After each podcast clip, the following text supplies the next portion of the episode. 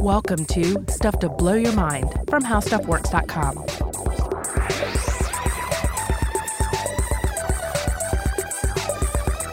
Hey, welcome to Stuff to Blow Your Mind. My name is Robert Lamb. And I'm Joe McCormick. And hey, we're bringing you a listener mail episode. We've got Karny the robot out here with us today, uh, who seems something weird is going on with Karny. I, I don't. Have you figured out what this is, Robert? Yeah, I just finished uh, uh, running the the diagnosis software on our good mailbot here, and it turns out he is suffering from uh, symptoms of multiple Highlander personality disorder. Oh no. Yeah, he was apparently infected by that recent Highlander 2 the sciencing episode that we did. Uh-huh. And so he keeps um, altering his uh, ego uh, and his uh, character personification from uh, being uh, uh, Ramirez to being Connor to being the Kurgan to being. Uh, Cycling accents, Yeah. like crazy. yeah, he was in Michael Ironside mode just a few minutes ago. It was really running amok.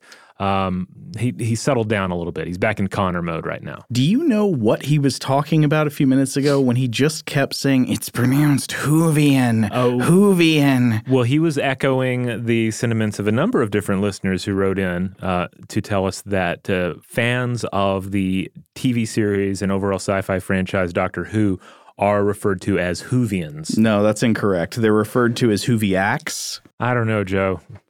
I don't know if the, the, the data really supports this. Uh, No, I'll be proved correct as always. Okay. All right. Well, uh, uh, anyway, despite his programming issues right now, uh, Karny does have quite a number of listener mails for us uh, related to different episodes that we've uh, we've put out over the past month. Now, as always, we don't have time to respond to every bit of listener mail or uh, social media interaction that comes in, and we don't have time in this episode to read all of the great listener mails that have come in over the past month or so. But we're going to try and touch some uh, some of the high points and respond to some of the more conversational bits that have come in. Yeah, but just as we always say, if if we didn't have time to respond to you and you're not featured on the episode, don't worry. It's not because we didn't like your email. We just don't have have we don't have all the time in the world here. Be it known that we do appreciate all the correspondence we get. Uh, so thank you so much, and please keep it coming. But I think we should go to our first email, Robert. All right. Uh, the first couple of listener mails we're going to read here have to deal with our bugs under the skin episode.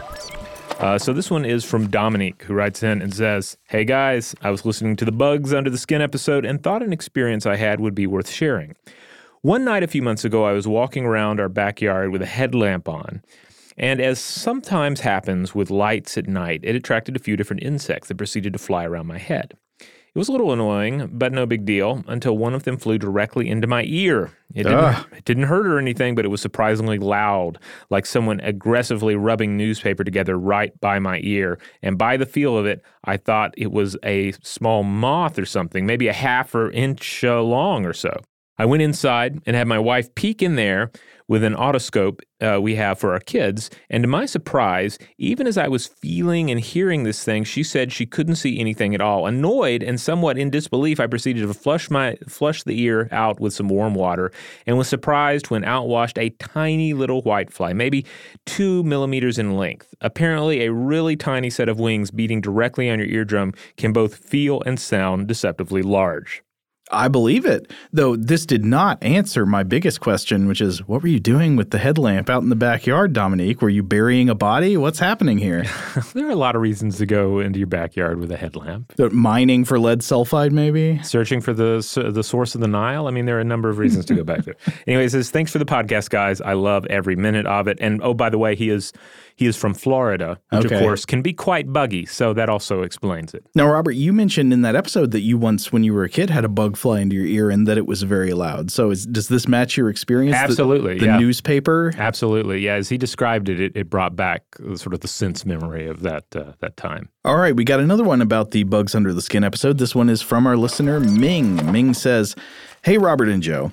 Just listened to your episode on bugs under the skin, and I loved it. Really gross and fascinating at the same time. The copious mentions of centipedes in orifices and bugs in ears reminded me of the Duanwu festival, so I thought I'd write in about it. I grew up in central China, and every Duanwu festival, my grandfather would crush up realgar, which is a, a arsenic sulfide mineral. I actually had to look it up. I didn't know what that was. But uh, so he would crush up realgar to make Jiang Huangju. Uh, hope I said that right.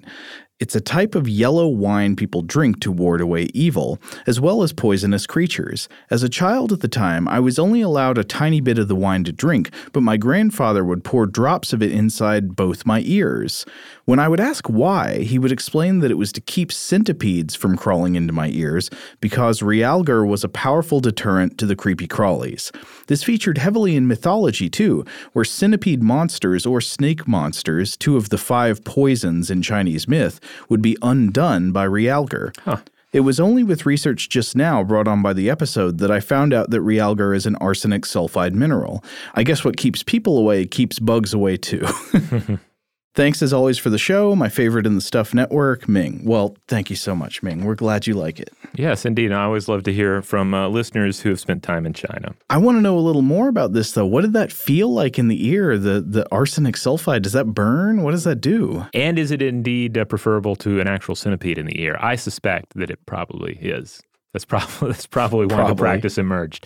Somebody got a centipede in the ear, and then they said, "Well, this this kind of sucks, but it's still far better than worrying about centipedes in the ear." Okay, this next email concerns both dangerous foods and ideophones. So this is from our listener Joe. She lives in Malaysia. And Joe writes I discovered your podcast and have been slowly working my way through all of the episodes. I happened across the episodes on dangerous foods and thought it would be fun to tell you about one that I love to eat. I don't think you've mentioned this yet, but I may be mistaken. Sauropus androgynous or androgynous, I guess. Um, here, it's known as Kengkuk manis or manikai. I particularly love when it's stir fried with eggs. It's a great source of vitamins and proteins, and she attaches a picture. Uh, however, when several Taiwanese people juiced and drank it, they ended up with lung failure and then death. And she attaches an article. Uh, but she explains the cause of death has been tentatively linked to the high amounts of alkaloids, uh, papaverine, but the exact mechanism is not yet known. It's proposed that cooking inactivates the deadly poison inside, rendering it something that can be o- that can only be consumed cooked or in small amounts if raw. Uh, similar to some other things we looked at in these dangerous foods episodes, such as just common beans, kidney beans. You know, you should not eat them raw. Yeah, our various culinary practices um, often are ways to make that which would kill us uh, actually something we can eat, be either by transforming it chemically through the process of cooking or just uh, you know f- regulating the amount of poison that we're taking in. Right. Uh, so Joe continues I usually take all my foreign friends to try it once, and now I have to add a warning to never ever consume it raw or juiced. Digressing, I was also listening to the episode on ideophones, and I laughed out loud when you used kiki as an example of something to mean sharp or angular. There is a word in, uh, oh, and I actually don't know how to pronounce this language H O K K I E N. Is that Hokkien, maybe? Or maybe Hokkien? Uh, anyway, Joe continues. In that language, kiki, pronounced with a hard stop after each syllable, so I guess that'd be kiki or something, uh, commonly used to indicate that an edge is jagged or uneven. So if I were to describe someone's haircut as kiki, that would mean that their hair was uneven. I also tested out the three Japanese words from the episode on my friends, and they guessed correctly each time. I was quite surprised as none of them knew Japanese. Anyway, I really enjoy your podcast and have recommended it to so many people. Keep up the good work. Joe from Malaysia. Well, thank you, Joe. All right, I'm looking over here at uh, at Karny, and Karny has switched personas, and now he is uh, drinking scotch and being fitted for a custom suit. Oh no. Yeah, so I think he's in full uh, Connery Ramirez mode, uh, but but it bides us a little time. Uh, we're going to start covering some of the listener mail that we received concerning lists. Ah, okay. This one comes to us from Rachel. Hi, Joe and Robert, a list of hosts. it came to mind that we sometimes create terms or labels for things, taxonomically, for instance, uh, which represents a list of traits describing these unique things. Uh, the more obvious ones are labels, like the word skateboard, which is a board with skate wheels. Less obvious would be a term like Bellis perennis, the common daisy, which is a label for a list of traits that must be present in order to qualify for this label. Therefore, by giving something that label, one would be indicating, at least to a botanist, that a certain list of things are true of that object. I've always loved compound words for their descriptive but sometimes easily misunderstood natures. Take, for instance, the word chainsaw, meaning a saw using a chain for cutting. Basically, one could be forgiven for thinking this referred to a saw intended for the use in the cutting of chains. Don't even get me started on chainsaw carving contest. Wow. Rachel. Uh, chainsaw is the best uh, thing to illustrate any concept. Next item on lists came from our listener Clayton. Clayton says, Robert and Joe, I've been listening to the show for four years now, and Let's Make a List and the Let's Make a List episode might be your best yet. I thoroughly enjoyed this one and was delighted to become aware of all the various reasons and types of lists humans have made throughout history. List making is a huge tenet of my life and something that my wife and I love doing together. The feeling of accomplishment when striking through an item on a to do list is so satisfying that often if we have a running list of things like household repairs and a repair happens that is not on our list, my wife will write it down after the list is complete, then just cross it off the list. Thank you guys for the show. P.S. Invention is also fantastic. Love the theme song and the podcast album artwork uh, from Clayton. Yeah, people love uh, love the theme song for Invention. We keep yeah. getting inquiries about it, uh, and I keep having to uh, reply and tell everybody uh, what it is and where you can find it only the finest uh, stock music for our listeners' ears. But no, it's it's it's from a stock music database, but you can also purchase it yeah. Uh, online if you love it that much. So and you know who the artist is and stuff, I think, right? Yeah, you know what? I, I don't have it on hand at the moment, but what I will do is after we we leave this recording session, I will add it to the invention page. If you go to inventionpod.com, go to the about section, mm-hmm. and at the mm-hmm. bottom, under the stuff about about uh, about, about who's hosting the show, et cetera, and our, our beautiful picture, uh, we will put. Uh, we'll put a little information there about who the artist is and where you can buy the uh, the the track for yourself because it's good stuff. We we we we looked at a lot of music that was available to us before we decided on this particular track. And hey, if you're not subscribed to Invention yet, go subscribe right now. Check it out. If you like this show, you'll probably like that one. But anyway, I wanted to read this message from Clayton because I sometimes also do this thing with the with the to-do list. I think it's a great idea. When you make a to-do list, don't only include what you've got ahead of you, also, include some things you've already recently gotten done and then cross them off. Somehow, to me, this process is really pleasing. It's highly motivating. It's like you get a breath of wind behind you. You know, the, the mountaintop bear goddess just pours strength into your mind and your muscles. It's good. Uh, his his uh, email made me think what if you took up this task, though, to keep an ongoing list of items that you have never included on a list before? and you have to maintain this and keep it current. Uh-huh. So you're constantly putting new things on and taking old things off. Remember, you have to take them off as soon as they've been li- as soon as they've been listed on a list somewhere. Try it for yourself. Write in. Let us know how it goes. The, the impossible list. Okay. All right, here's another one about lists. This one comes to us from Tony. Hello, gentlemen.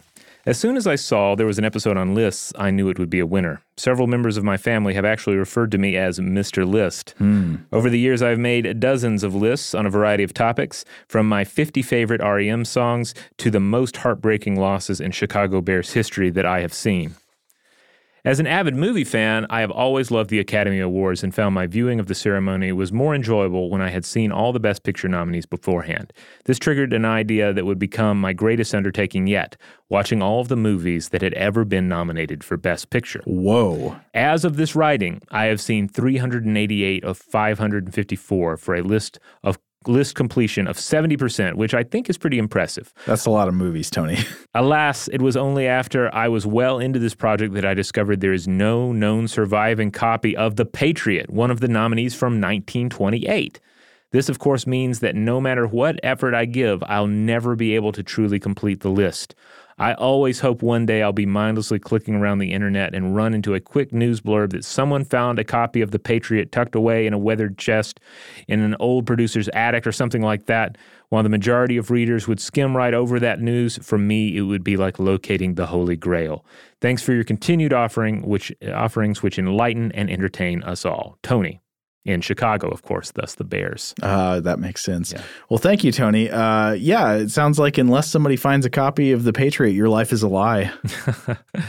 um, I, I know, I, I, can understand what he means about like the, the desire to, you, you, find something that you are into, mm-hmm. and then you set the goal of completing it. Yeah. Um, I, I, fall into this trap sometimes. Say, if I discover a new author that I really dig, or a filmmaker, um, an artist even.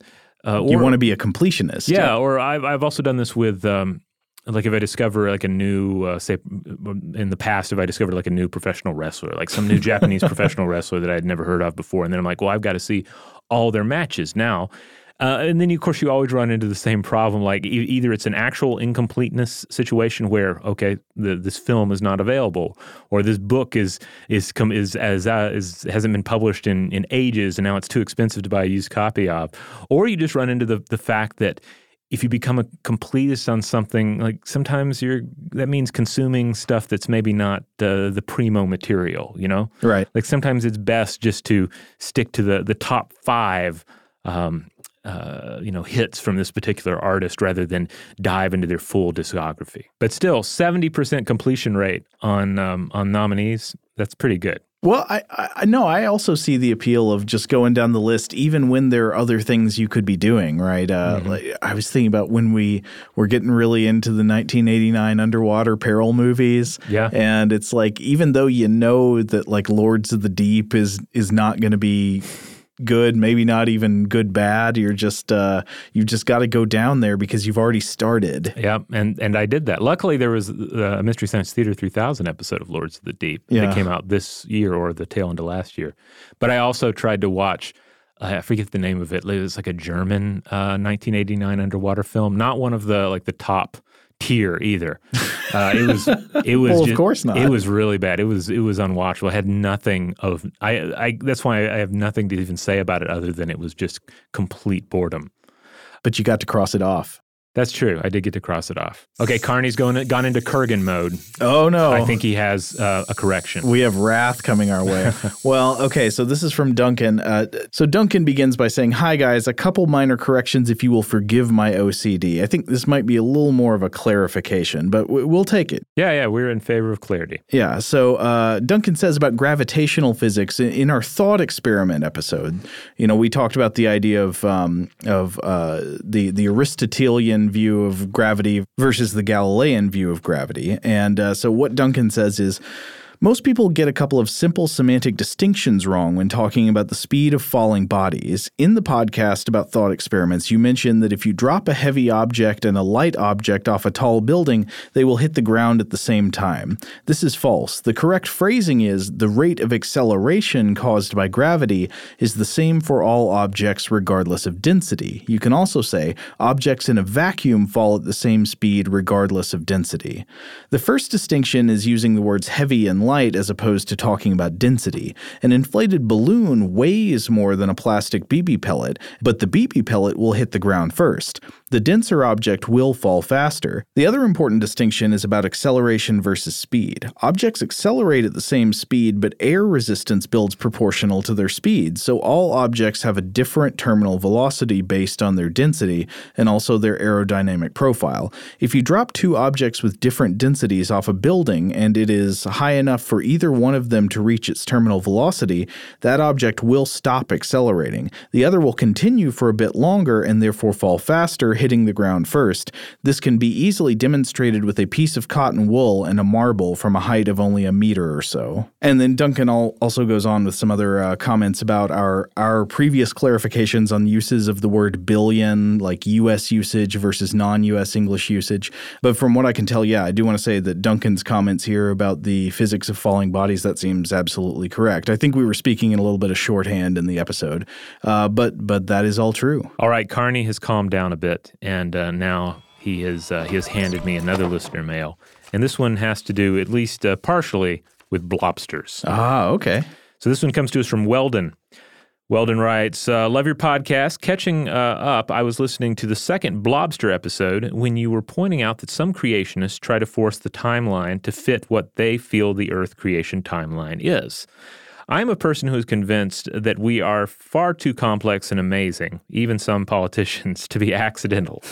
so I am a creationist. But I believe it is only people's misguided interpretation of multiple layers of language differences that cause so much confusion. The Earth is four plus billion years old as far as we can tell. The universe is somewhere in the neighborhood of 13 plus billion years old. How does that not allow for God to work uh, whatever way he chooses? When we try to cubbyhole what was accomplished, we limit his ability uh, to only what we understand. And we aren't always that bright. Simple facts point to a longer time involved, like a tiny bacterial found miles deep in the Earth's crust, Russian drilling expedition, or star- starlight itself hitting our eyes at night from who knows how many light years away. So keep up the good work on a great show and try to remember not everyone who believes in creation thinks it all happened in a few days. Thanks, Weldon. Well, I think we have uh, intentionally pointed out that, that distinction before that not all people who, who believe in a creator of some form, whatever religion they are, believe in, say, like a young earth creationist model. In fact, I think we try to be fairly careful about that.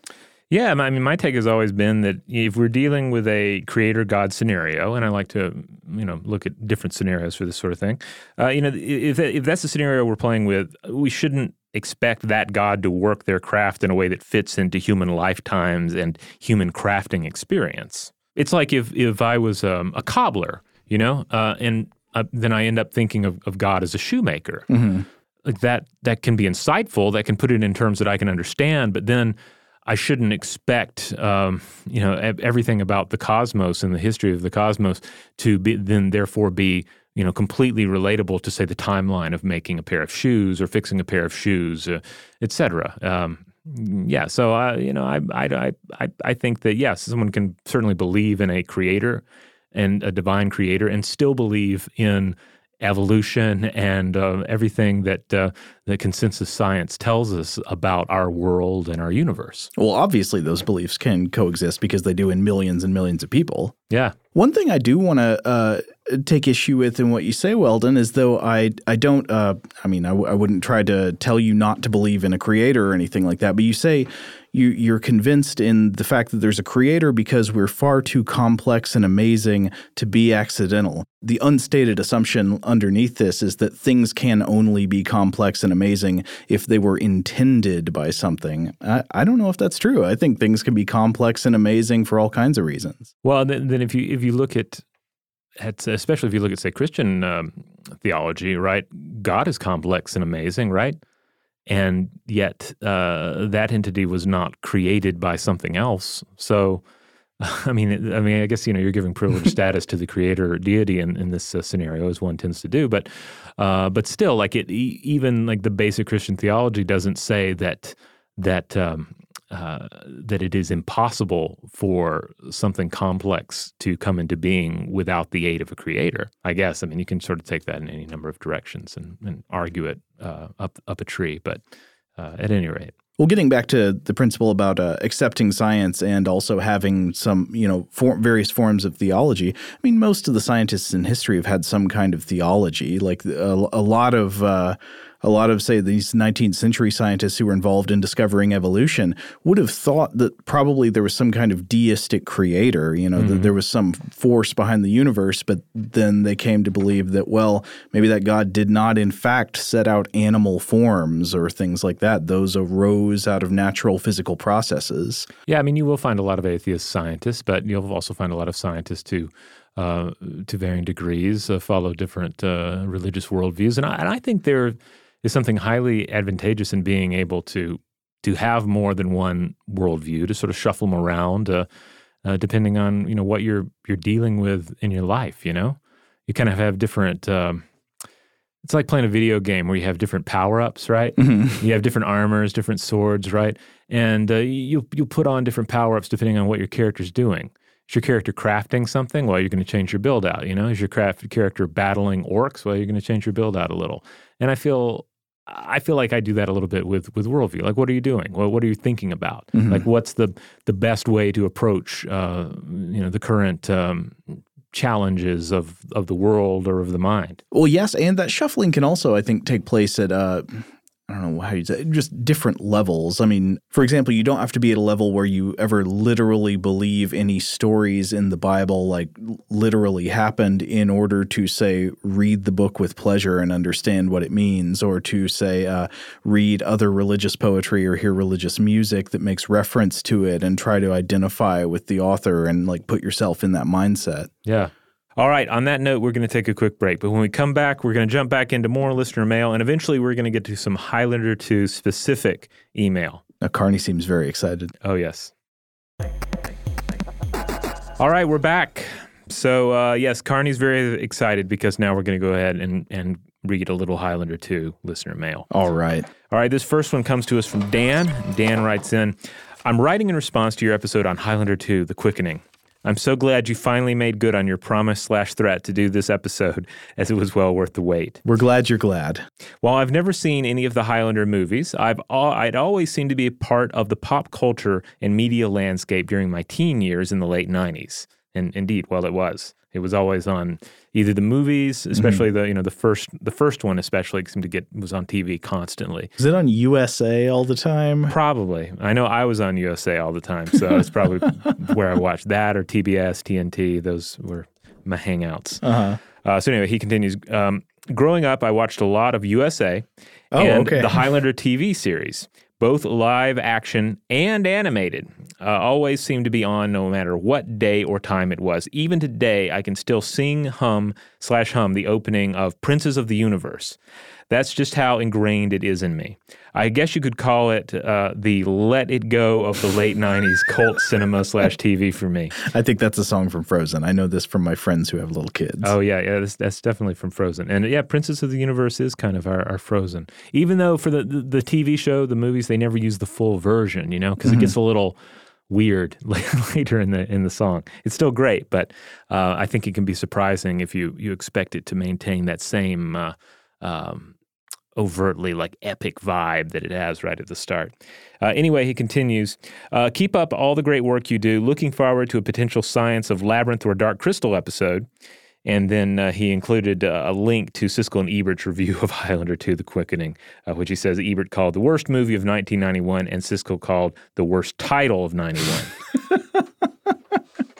Is this one of the ones where they were sometimes they'd come in and they'd be like, I'm so glad that when people sometimes people would ask them, Have you seen any really bad movies lately? And they'd have to think like what was a really bad one I saw recently. But occasionally there'd be one so bad that they wouldn't have to think anymore. They'd just be like, Here's my answer for the time being. Yeah, it's got to be grounding in a way, especially if you're dealing with a lot of, um, you know, of, of, of sort of higher end uh, indie pieces and artistic works. To to to just dig into something that is just, uh, you know, objectively bad. Oh well, there's nothing I love more than when uh, you know when, when I've been deep in some cerebral material to just back out of this and watch Attack of the Crab Monsters again, or go to some other giant animal movie. Oh, wait, wait, Robert, do you hear that? yeah. Wh- whoa. What is that? I something kind of cutting in. Cuddle cat, cuddlefish. To the second oil age. and his kingdom was full of darkness. I don't dispute the Eros data, but if he's down here, we'd know. Not blood, but darkness. The earth's black riches. No. I could taste it on my lips. Today, I want to talk to you about the science of transgenesis.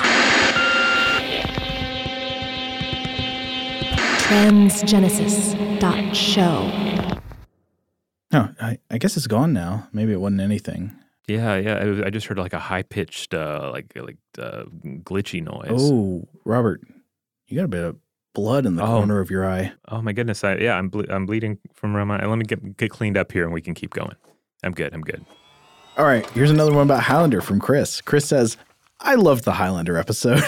My only experience with Highlander was having a favorite uncle growing up who loved them. how, do, how do you know that about your uncle? Like your uncle loves it so much he's talking to his nieces and nephews about it. I think if somebody loves Highlander enough, you'll know. Like that, it will be undeniable. Uh, his uncle was Christophe Lambert, by the way.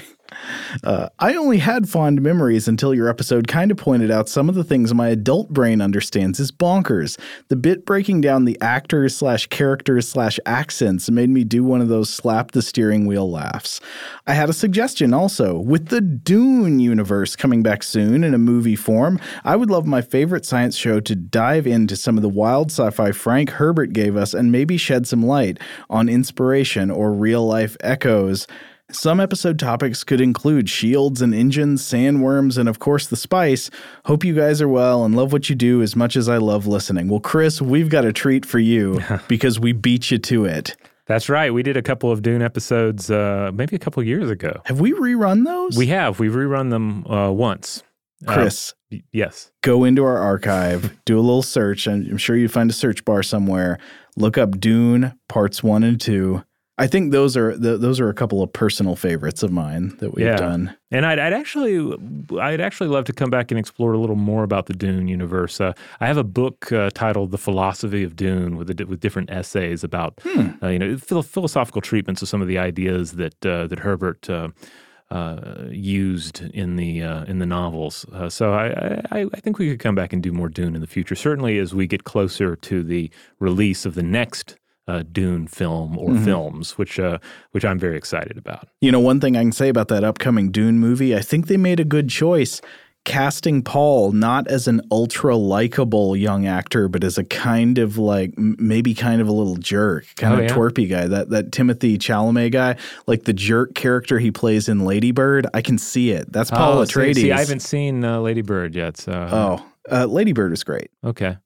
Uh, they, they certainly nailed some of the other casting. I do like the idea of uh, of Stellan Skarsgård as uh, as Harkonnen. We'll see how that goes. Yeah. Okay, looks like we got a great one up here from Amelia.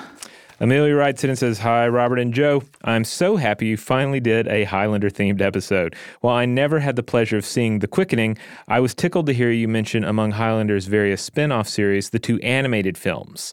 Uh, now, I don't claim to be a Highlander connoisseur, as I've only seen the original 1986 film and one of these animated features, namely Highlander Quest for Vengeance. Uh, but although objectively terrible, Highlander Quest for Vengeance was my initial introduction to the series and remains my most supreme guilty pleasure views of all time. It's directed by uh, Yoshiaki Kawajiri, better recognized for his work on Ninja Scroll. Oh, I've, I've, yeah, I, I loved Ninja Scroll back in the day. I don't know it. Uh, Vampire Hunter D Bloodlust. I may have seen that. I can't. I did watch some sort of Vampire Hunter uh, anime back in the day, and the Animatrix. It's also written by David Abramowitz, who gave us Highlander the series and Highlander the Raven. Is one of those the cop show? The Raven is the cop. So I, we may have another listener mail about this, but I think she was technically a thief, and she like works with a cop. It's still it's still a cop show. Um, but anyway, she continues. I won't spoil too much in case other listeners check it out, but we'll say this addition to the Highlander series is absolutely worthwhile for the Celtic and Roman history buffs like myself. Its epic scope definitely plunges into the ridiculous, and like many of Kawajiri's films, the animation alone makes it worth a watch. It functions well as a standalone film, so even if you haven't seen other Highlander related material, it's very accessible. I recommend it to anyone who's a fan of the original. Well, now I, I want to see that too because I'm, you know, I, I definitely have nostalgia for for the Highlander series, and uh, I have a little bit of. I think I'm almost to the point in my life where I can be nostalgic about watching some of these anime films in college. Now, you know what? I think I didn't realize this until just now. I think this is not the first time Amelia has gotten in touch with us about Highlander. Oh yeah. I think she might be a listener who's written to us multiple times whenever we mentioned Highlander on the show. So we, we could be dealing with a with a hardcore super fan here. We've been cultivating um, a, um, a, a subset of our listeners who are hardcore Highlander fans. Okay, this next one is response to Highland is a response to Highlander 2, and this comes from our listener Rami. Rami says, Hi guys, I just finished listening to your episode Highlander 2 The Sciencing and wanted to provide some additional information on decapitation in the natural world. yes, nice. this is the right kind of listener mail. Yes, Rami. So, Rami says there is a type of hornet called the Asian giant hornet, Vespa mandarinia, which preys on honeybee larvae. The hornets, which can grow up to two inches in length, would descend on a hive of honeybees in groups and start decapitating them with their huge mandible to get access to the larvae. A single hornet can decapitate as many as 20 bees a minute. A small group of hornets can eliminate an entire colony of 30,000 or more bees. The honeybee's stingers are not strong enough to pierce the hornet's thick armor, but they have, however, evolved another defense strategy against the hornets. Once a hornet is spotted in the hive, the honeybees form a tight ball around it and start vibrating furiously. This increases the hornet's body temperature, essentially cooking it to death. You can watch these awesome battles taking place by searching Giant Hornet versus Honeybees on Google or YouTube. The giant hornet is an invasive species to southern Europe, thought to be brought here by cargo ships, and it has decimated honeybee populations in the region. But it's nice to see the honeybees starting to evolve defenses to a completely foreign predator. Evolution at work right in front of your eyes. Keep up the great work. I listen to your podcast every morning on my way to work, and it certainly makes my one hour commute uh, an enjoyable one. I particularly enjoy episodes about the natural world, space, or history, but you guys never disappoint. Thanks for your time, Rami. Well, thank you, Rami. Th- this is great. I don't know how I couldn't, I never came across this. Yeah, this is a this is a fascinating organism. All right, we have one more, just one more uh, listener mail uh, that is directly related to Highlander 2. Okay. Uh, this one comes to us from Fran. Thank you, gentlemen, for your varied and always interesting podcast. I'm a newbie with podcasts, but I've probably already listened to around a hundred of yours. Invention, Stuff to Blow Your Mind, and Stuff You Should Know. I also love the ladies of Stuff You Missed in History class. Anyway, I'm a dyed in the wool Highlander fan. Yes. But far more the TV show than the movies. She's a Highlander Fran. Fran? Oh, fan, Fran. Gotcha. Ah. Any, anyway, she continues. Uh, by the way, I agree with you that Highlander 2 The Quickening is one of the truly bad movies of all time. I'd like to hear what MST3K could do with it. Oh, that'd be great. But I own the videotapes of all six seasons of the TV show, as well as the one season of The Raven. I mostly love the show because they found an excuse for Adrian Paul to take off his shirt in almost every episode. I admit it, I can be shallow. That man has a totally ripped body and is a martial artist. His fights were things of beauty. The Raven, and here, here we get a, a further breakdown on what the Raven was really like. Okay. The Raven is about an immortal who also is a quite accomplished thief. Amanda, the thief, has known Duncan, uh, Duncan MacLeod, uh, Adrian Paul's character from the TV show, Okay. for several hundred years, and she's beautiful and very smartass. There were a couple of episodes of Highlander that had Roger Daltrey. What? Yeah, of The Who. I remember these now uh, as the guest immortal, and they were mostly comedy, and everyone seemed to be having a good time. Yeah, I remember Oh. seeing Roger Daltrey on there now. I've got to look this up. I can't Yeah. wait to see Roger Dalton. Did they ever have Robert Plant as a No. uh, immortal? No, no, they they lost their heads long ago, sadly. But uh, but Daltrey was still still kicking. Um, oh, she also adds a little bit about uh, uh, invention. She says, uh, "You asked in Invention uh, Toilets Part Two about any science fiction toilets, and the only one I can remember is from the original four-hour-long 2001." I don't think it's four It's not, hours. not quite four hours. I think she's uh, she's having a little fun there.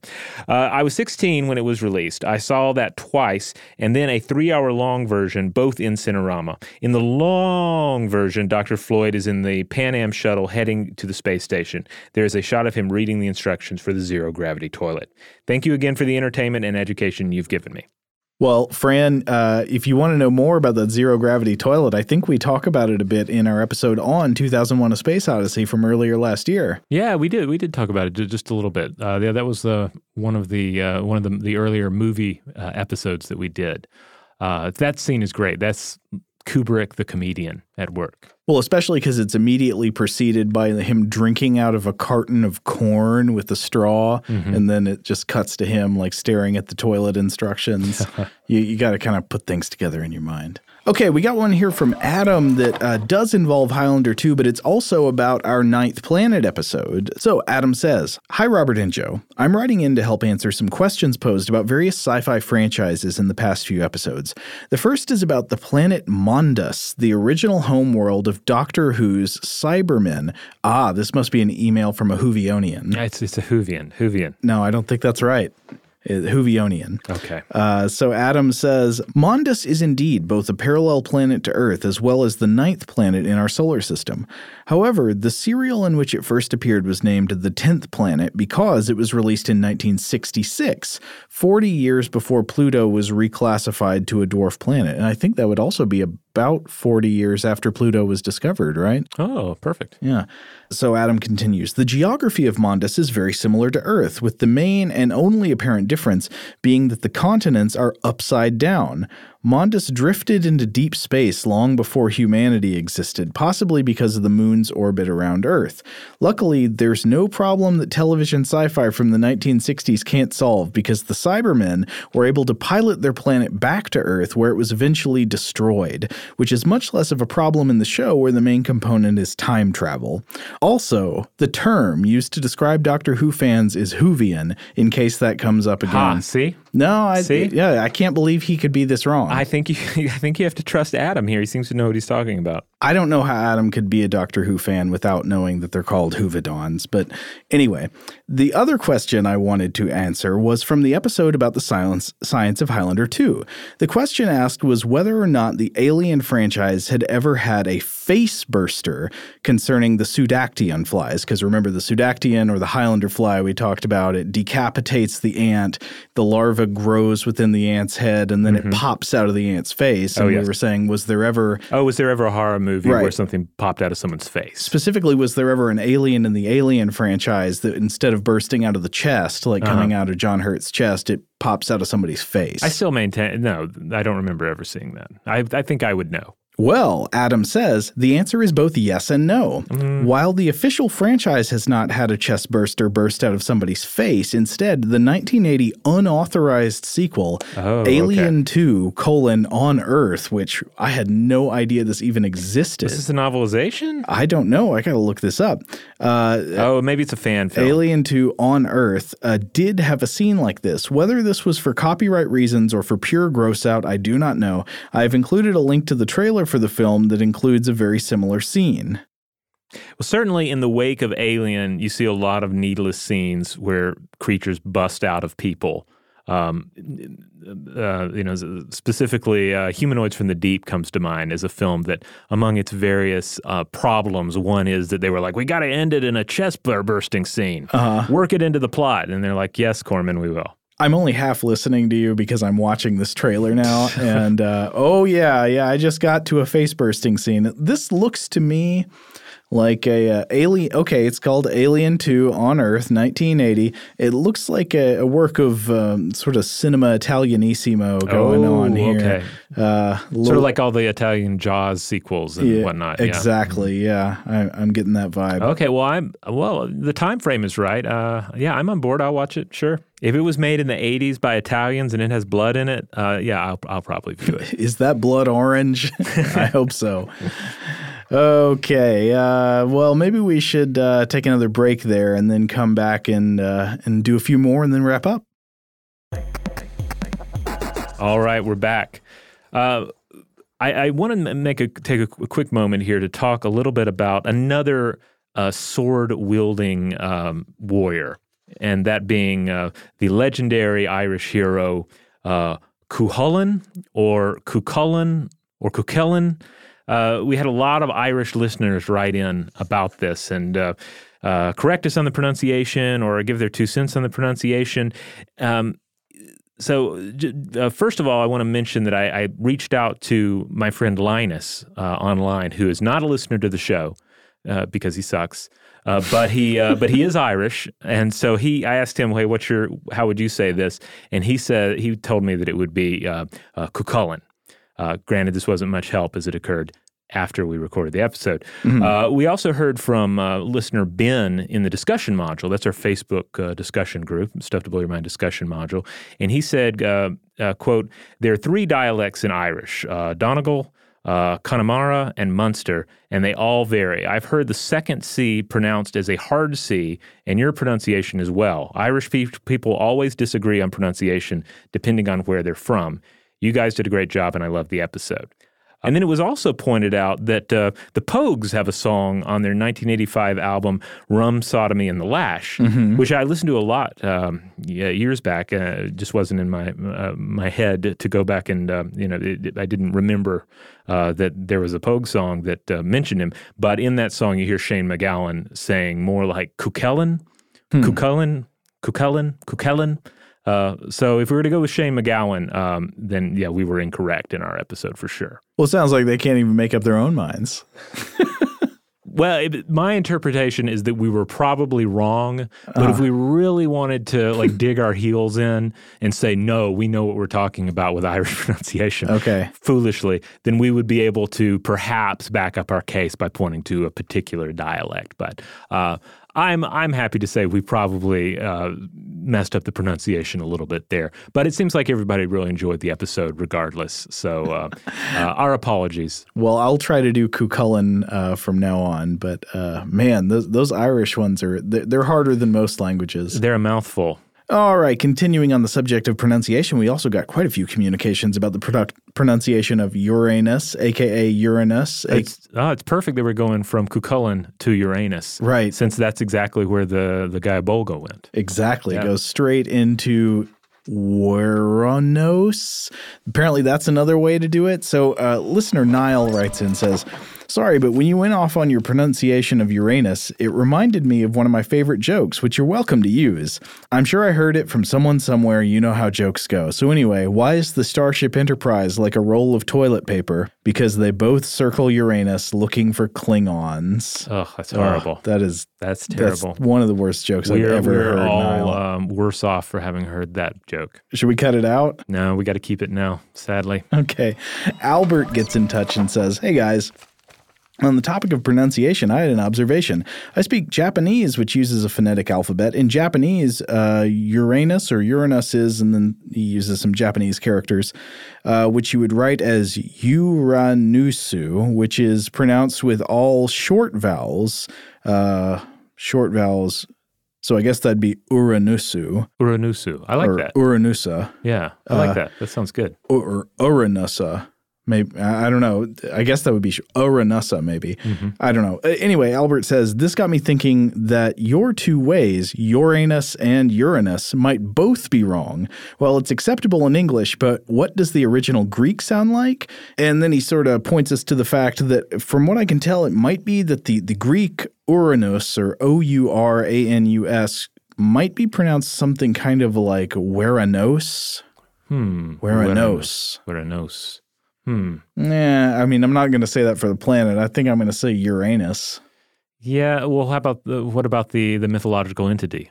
How if the if if Uranus appeared to you and you had to to greet them by name, which pronunciation would you use? I guess- Re- again, bearing in mind that you were dealing with an entity from Greek mythology and that they are a uh, a tiresome and spiteful bunch. If I had to do that, I think I'd go neither of our ways. uh, I, it would not be Uranus. It would not be Uranus. It would be Uranus. Okay, probably safe, and it does sound regal enough. I think. But you're not going to get me to call the planet Uranus. I'm sorry. Still, we greatly appreciate the thoughts on pronunciation here. Oh, yes, of course. All right, what have we got next, Robert? Oh, let's see. We still we have a plethora of things we could potentially read, but we are run, beginning to run out of time. All right, here's another bit of listener mail. This one comes to us uh, from Simon, I believe. Hi, Stuff to Blow Your Mind team. I'm an Australian researcher working in the north of Sweden. I discovered your podcast a few months ago, and in that time, I've listened to an embarrassing amount.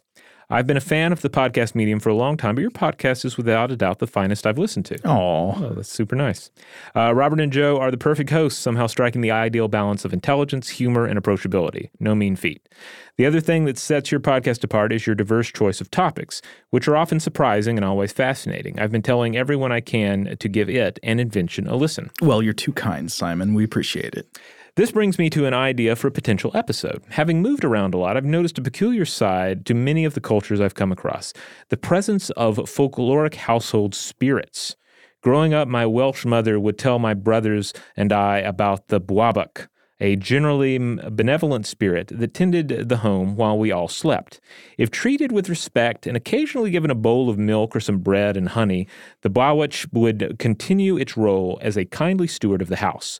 If disrespected or neglected, the Babich could take on a more ambivalent or mischievous role. The archetype can be found repeated in many cultures. In England and Scotland, it is known as the brownie or the hob. In Ireland, the puka. In Germany, the kobold. In Denmark, the nisse. In Spain, the duende. In France, the lutin. And here in Sweden, the tomte. It's obviously a Western European bias here, likely stemming from a common ancestor spirit, such as the Lares of ancient Rome, but there are certainly analogs in African and Eastern cultures. There are also a number of great examples of these creatures in literature and film, such as Puck from Midsummer Night's Dream, and the character of uh, from American Gods, and even the Gremlins from the 1980s could be linked to this concept. Having listened to your previous episodes on folklore, particularly Jenny Greenteeth and the Will o' the Wisp, I believe your team could do an amazing job of dealing with the many facets of these creatures and beliefs. Why do some cultures have them and some not? Why do they what do they say about us? How did some of these pagan concepts survive Christianity and formalized religion and modernization while others were lost?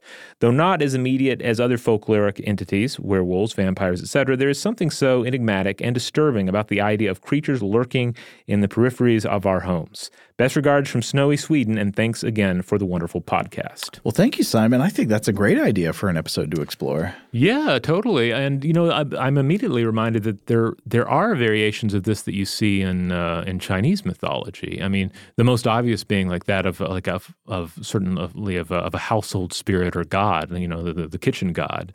Uh, but I, you do see this kind of thing echoed, I think, in a lot of different mythologies and folklores. The idea that there are there are not only the the strange uh, entities and and spirits of the woods and the waste, but also of the immediate domicile. I can absolutely see how beliefs like this are especially likely to survive the sort of devastating sweep of an organized religion that mm-hmm. conquers uh, so you, yeah, you might see like Christianity conquers Europe and it largely gets rid of organized pagan religion, and yet pagan beliefs that are sort of private and concerned with with the secret parts of life remain. Mm-hmm. Does that make sense? Oh, absolutely, and especially if there's not, uh, you know, something in the new religion that really scratches the same itch. You know, yeah. that's not going to it's not going to satisfy the you know the, this particular uh, you know dark or just unstated uh, corner of uh, everyday experience. In fact, I remember reading stories uh, w- when I visited Iceland a few years ago. We were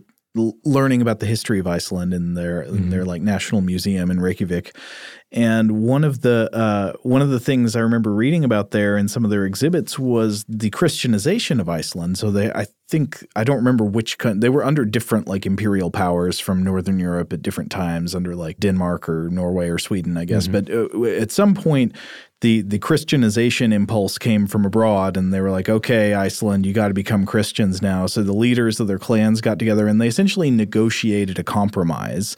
And the negotiated compromise was that they would be Christians and do Christian worship in public as long as they could still keep doing their pagan practices in private at home. Interesting. Well, that's a great way for the your your more minor household spirits to survive the change. All right, so we've got another message here. This comes to us uh, in response to our episode about tunneling underground. This is from our listener, Lee.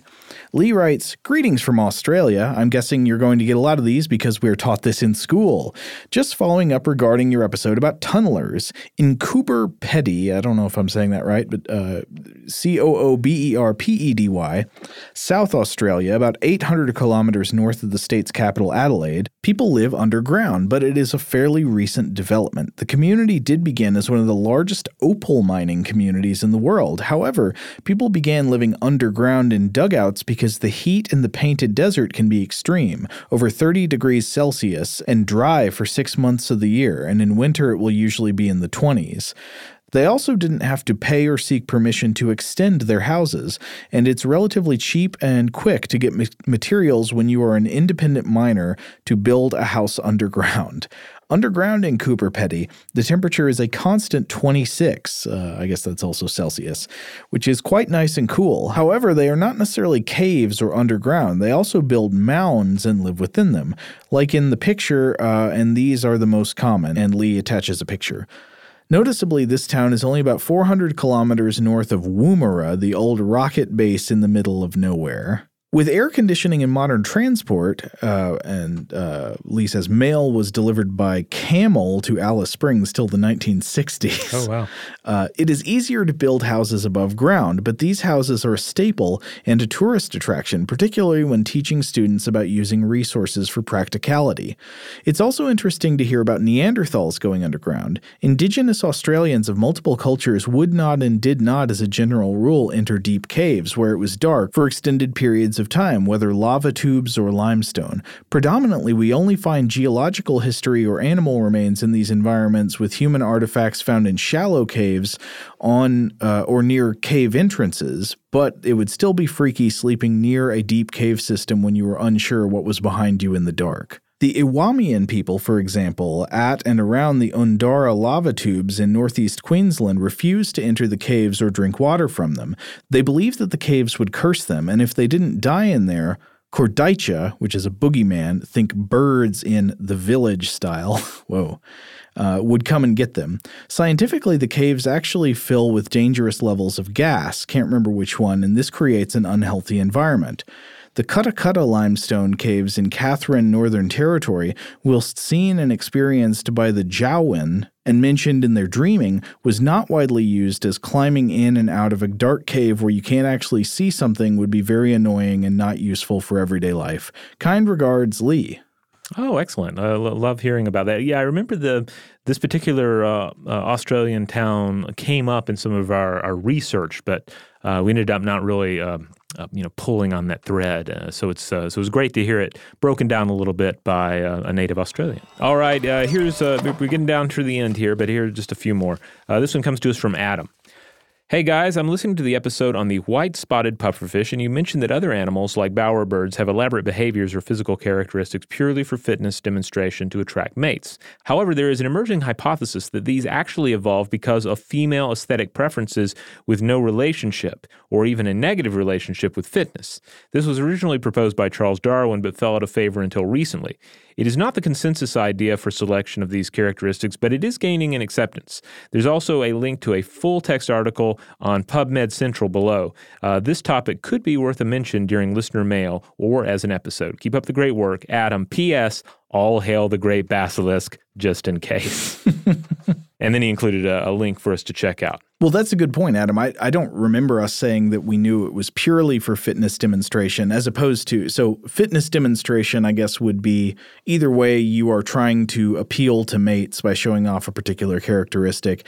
And I guess the debate would be is the characteristic in in biology what's known as like an honest signal? Does it like actually signal fitness in the way that it might be perceived to versus is it just purely a decoration? Is it something that serves no actual purpose doesn't actually show whether or not you're fit in some other way like free of parasites or healthy or something like that? And whatever we actually said in the episode i yeah i think adam's right. We we don't always know the difference there. Sometimes there might be uh might be ways in which a signal is useful in ways we don't realize or or useless in ways we don't realize. All right, Joe, I think we only have time for one more here because Karny has has gone full on Highlander 3 and is now in Mario Van Peebles mode. oh, so, whoa. So you've got to you you, you got to got to pick one and uh, and then we're going to have to call it. Well, it looks like this is from our listener Aaron regarding the jumping fish episode that we re-aired recently as a as a vault episode on Saturday. Aaron says, "Howdy, been listening to the podcast for a month and a half now. I was listening to one from the vault just now, and you discuss whether or not the Candiru has swum up a person's urethra. Remember in the jumping fish episode, that's where we talked about this urban legend or possible urban legend that this Amazonian fish called the Candiru can get into men's urethras by swimming up the stream." stream of a man's urine as he pees into the river. We said that uh, you know it might actually be able to get get in there. We don't know, but it, it's definitely not going to be swimming up a, a stream of urine through the air. Continuing with Aaron's email. Aaron says Jeremy Wade actually interviews a victim and doctor that removed the fish in one episode of River Monsters. I think that's a show about scary fish. It is, yes. I, have seen it before. It's pretty good. Uh, there was actual video of them removing the fish. Regardless of whether or not the mode of the fish inserting itself happened, it appears as though it did happen. Indeed, it is rare, but it can happen if you're to believe the story. If you watch season one, episode fi- uh, episode fish, episode six, you will see that the Candiru is quite a scary little fish. Well, okay, I still don't believe they can swim up through the air through a stream of urine, but I, you know, if there's a Candiru around and you've got a urethra, I'd say don't put it in there. Don't let it get in there. Always good advice. All right. Well, uh, it looks like uh, Karny has finally calmed down. It looks like his, uh, his, his infection has run its course. He has reached uh, the quickening state and is now one again. So we're going to head and go, close out this episode. We thank everybody who wrote in, uh, whether we got to read your email or not. Uh, we do try and screen everything ourselves. There is there is no other member of the uh, the email team. You're you're listening to them right now. Uh, so even if we didn't respond or read your email here, you know we we are reading, we are listening, uh, we would love to hear from all of you in the future. In the meantime, if you want to hear more episodes of Stuff to Blow Your Mind, check out stufftoblowyourmind.com. That's the mothership. That's where you'll find all the episodes. You'll find links out to our various social media accounts. You'll find you'll find our store tab, and that's a fun thing to click on because you can check out uh, our various uh, bits of merchandise, such as the uh, "All Hail the Great Basilisk" Basilisk T-shirt that we put out. That'll you know help uh, uh, cover all your options.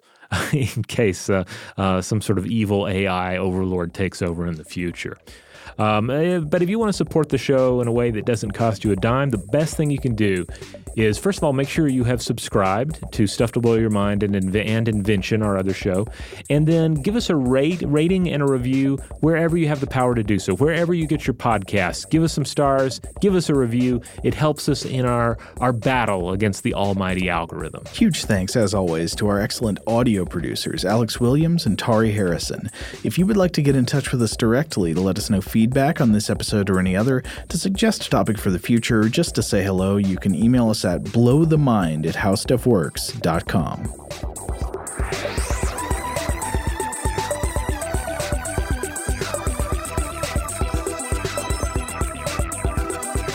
For more on this and thousands of other topics, visit howstuffworks.com.